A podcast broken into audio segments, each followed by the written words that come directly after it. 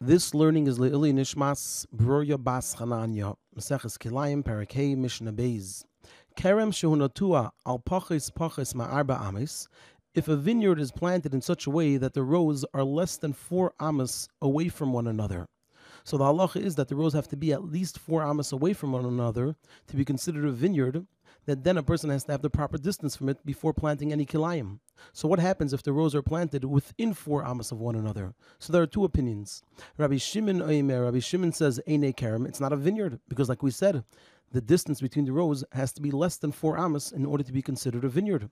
And the Chachamim say, Kerem, it is a vineyard. And the explanation is because. We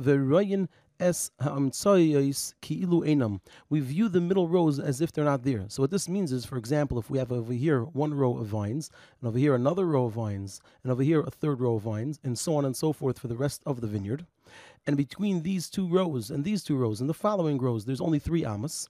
So we view the middle rows as if they're not here. And so now between one row and the next, there are six amas. So you have more than four amas between the rows, making it into a proper vineyard. And the explanation for this is because you need four amas in order to plow and work on the vineyard. And therefore, Rabbi Shimon holds, if there's less than four amas, it's not a proper vineyard. And the Chachamim say that since you need four amas to work on the vineyard, so that means that the middle row is not really there permanently. And this is a normal thing for people to do. They'll plant many rows close to one another, and then they'll see which rows are growing best, and they will uproot the other rows and use them for wood. And therefore, review the vineyard as if the middle rows aren't there.